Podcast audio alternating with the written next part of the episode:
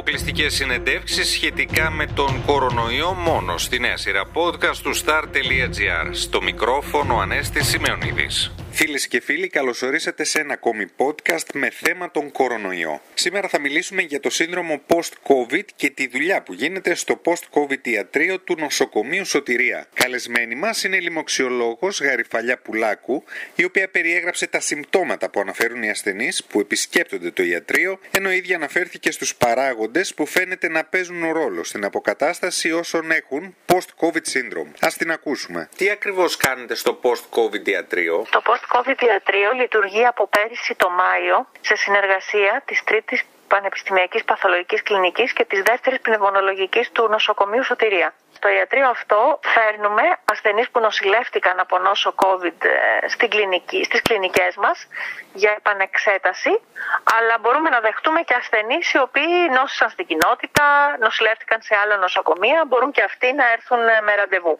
Από το Δεκέμβριο εφαρμόζουμε το σύστημα, κάθε ασθενής που παίρνει εξιτήριο έχει γραμμένο και το ραντεβού του στο ιατρείο post-COVID. Το σκεπτικό είναι να παρακολουθήσουμε τις μακροχρόνιες, τις μέσο και μακροπρόθεσμες συνέπειες της νόσου COVID, καθώς επίσης και όλη την πορεία της ε, υγείας τους για ένα μακρόχρονικό διάστημα, δεδομένου ότι δεν γνωρίζουμε πολλά πράγματα για αυτό τον ιό και συνεχώς οι πληροφορίες όλο και πληθαίνουν ότι το post-COVID σύνδρομο μπορεί να επηρεάσει πολλά όργανα και πολλά συστήματα. Πόσα τέτοια υπάρχουν στην επικράτεια, Καταρχήν σε αυτό το θέμα πρωτοπορήσαμε. Ήμασταν μάλλον το πρώτο νοσοκομείο στην Ελλάδα που άνοιξε αυτό το ιατρείο.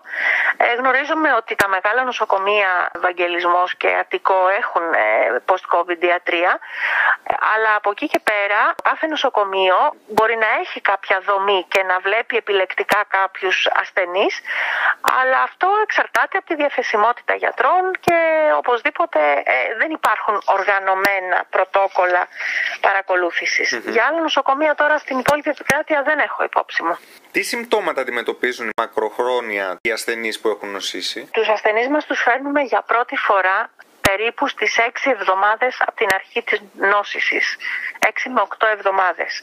Σε αυτή τη χρονική στιγμή έχουμε παρατηρήσει ότι ένα 37% των ασθενών πληρεί τον ορισμό του post-COVID συνδρόμου. Δηλαδή έχει τουλάχιστον ένα σύμπτωμα το οποίο εμένει ή επανεμφανίζεται από την ώρα που τελείωσε η ανάρρωση από την οξία φάση.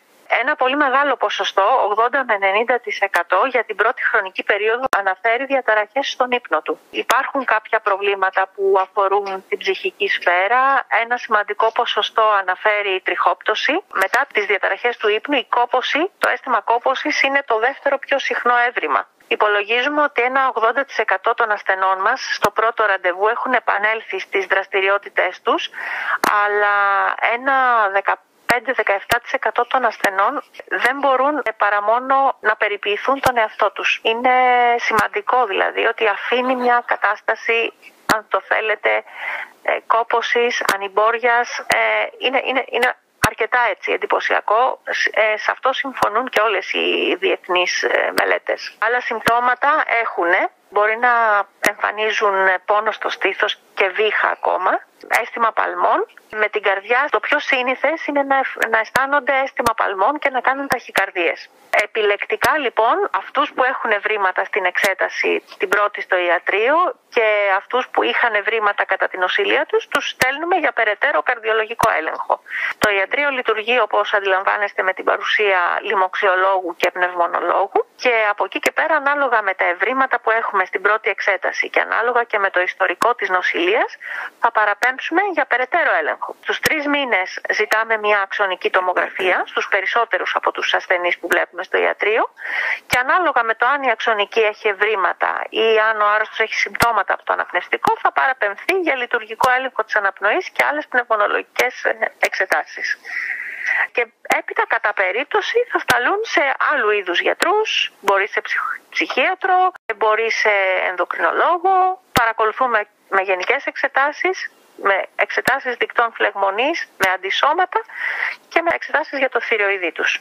Έχουμε εικόνα πόσο διαρκούν αυτά τα συμπτώματα, τα post-COVID; Ένα μεγάλο ποσοστό που εμφανίζει όπως είπαμε συμπτώματα στο πρώτο ραντεβού μετά τους τρεις μήνες έχει ανακουφιστεί πάρα πολύ από τα συμπτώματά του.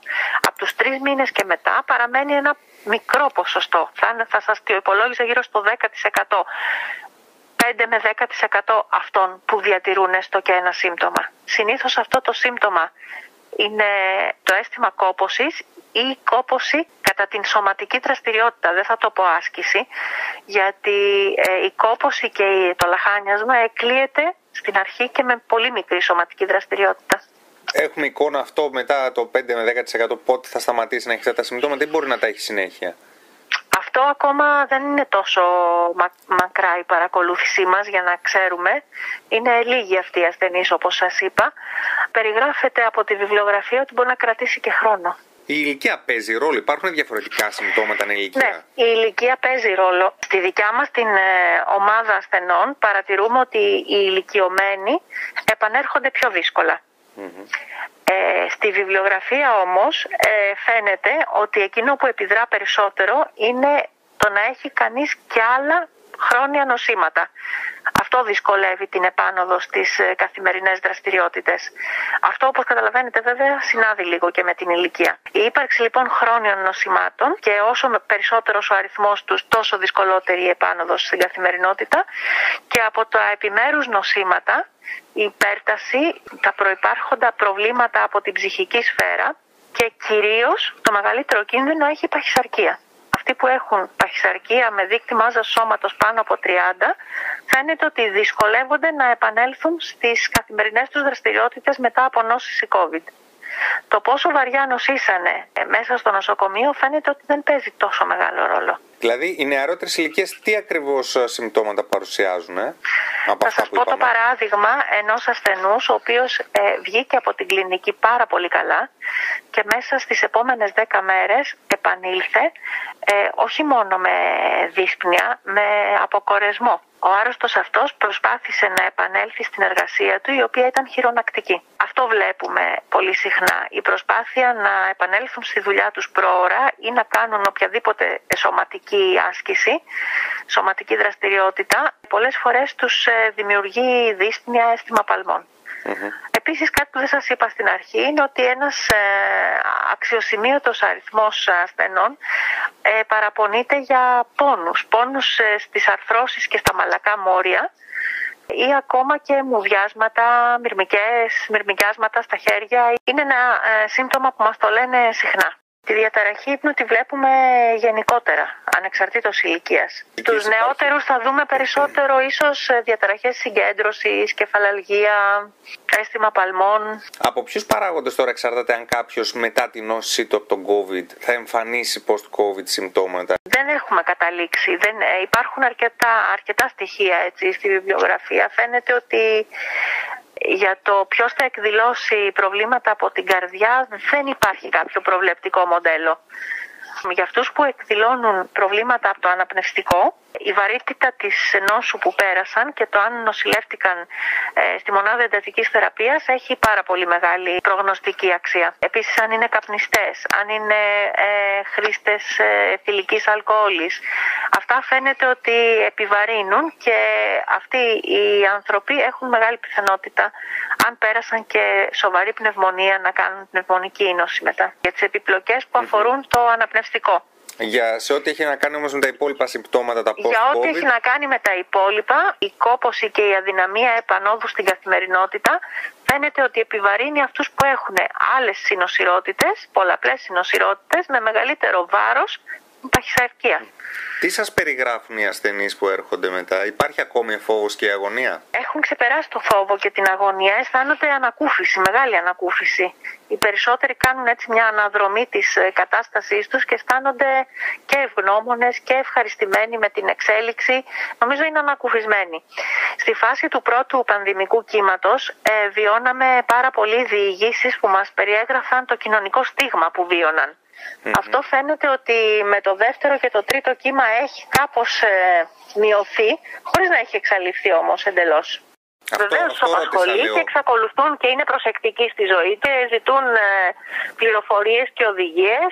Φυσικά και τους ενδιαφέρει να μην ξανακολλήσουν και είναι απόλυτα ε, δεκτικοί στον προγραμματισμό για το εμβόλιο γιατί κανένας δεν θέλει να το ξαναζήσει. Α, η εικόνα που έχουμε τώρα ποια είναι, δηλαδή ποιοι νοσηλεύονται Κοιτάξτε περισσότερο; τώρα, στις πτέρυγες αυτή τη στιγμή έχουμε ανεμβολίαστου, μικρές ηλικίες, κάτω των 60 ετών και από τους 60 σποραδικά έχουμε ανθρώπους που κατά κανόνα δεν είχαν εμβολιαστεί ή πρόλαβαν να πάρουν μόνο μία δόση.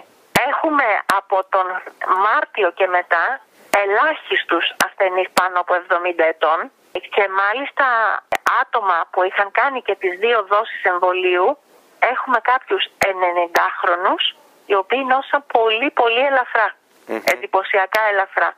Είναι Μιλάμε σαφές τώρα- ότι το εμβόλιο προστατεύει αυτή την ηλι- ηλικιακή ομάδα που εμβολιάστηκε πρώτη. Έτσι 90χρονους, 80χρονους, 75χρονους δεν βλέπουμε πια στην κλινική. Παρ' όλα αυτά με νέους είναι, κατακα... είναι ανεμβολίαστοι και έχουμε ξαναρχίσει την τελευταία εβδομάδα και βλέπουμε σοβαρές νοσήσεις που χρειάζονται οξυγόνο υψηλής παροχής το μηχάνημα high flow στην πτέρυγα. Το ότι είναι όμως νέοι δεν σημαίνει ότι νοσούν ελαφρότερα. Έχουμε αυτή τη στιγμή βαριά νοσούντες. Έχουμε 19χρονο σήμερα, ο οποίος πάει στη ΜΕΘ για παρακολούθηση. Δεν έχει διασωληνωθεί. Φίλες και φίλοι, ακούσαμε τη λοιμοξιολόγο Γαριφαλιά Πουλάκου, η οποία μίλησε για το post-COVID syndrome. Μείνετε συντονισμένοι στο star.gr, θα ακολουθήσουν νέα podcast με θέμα τον κορονοϊό.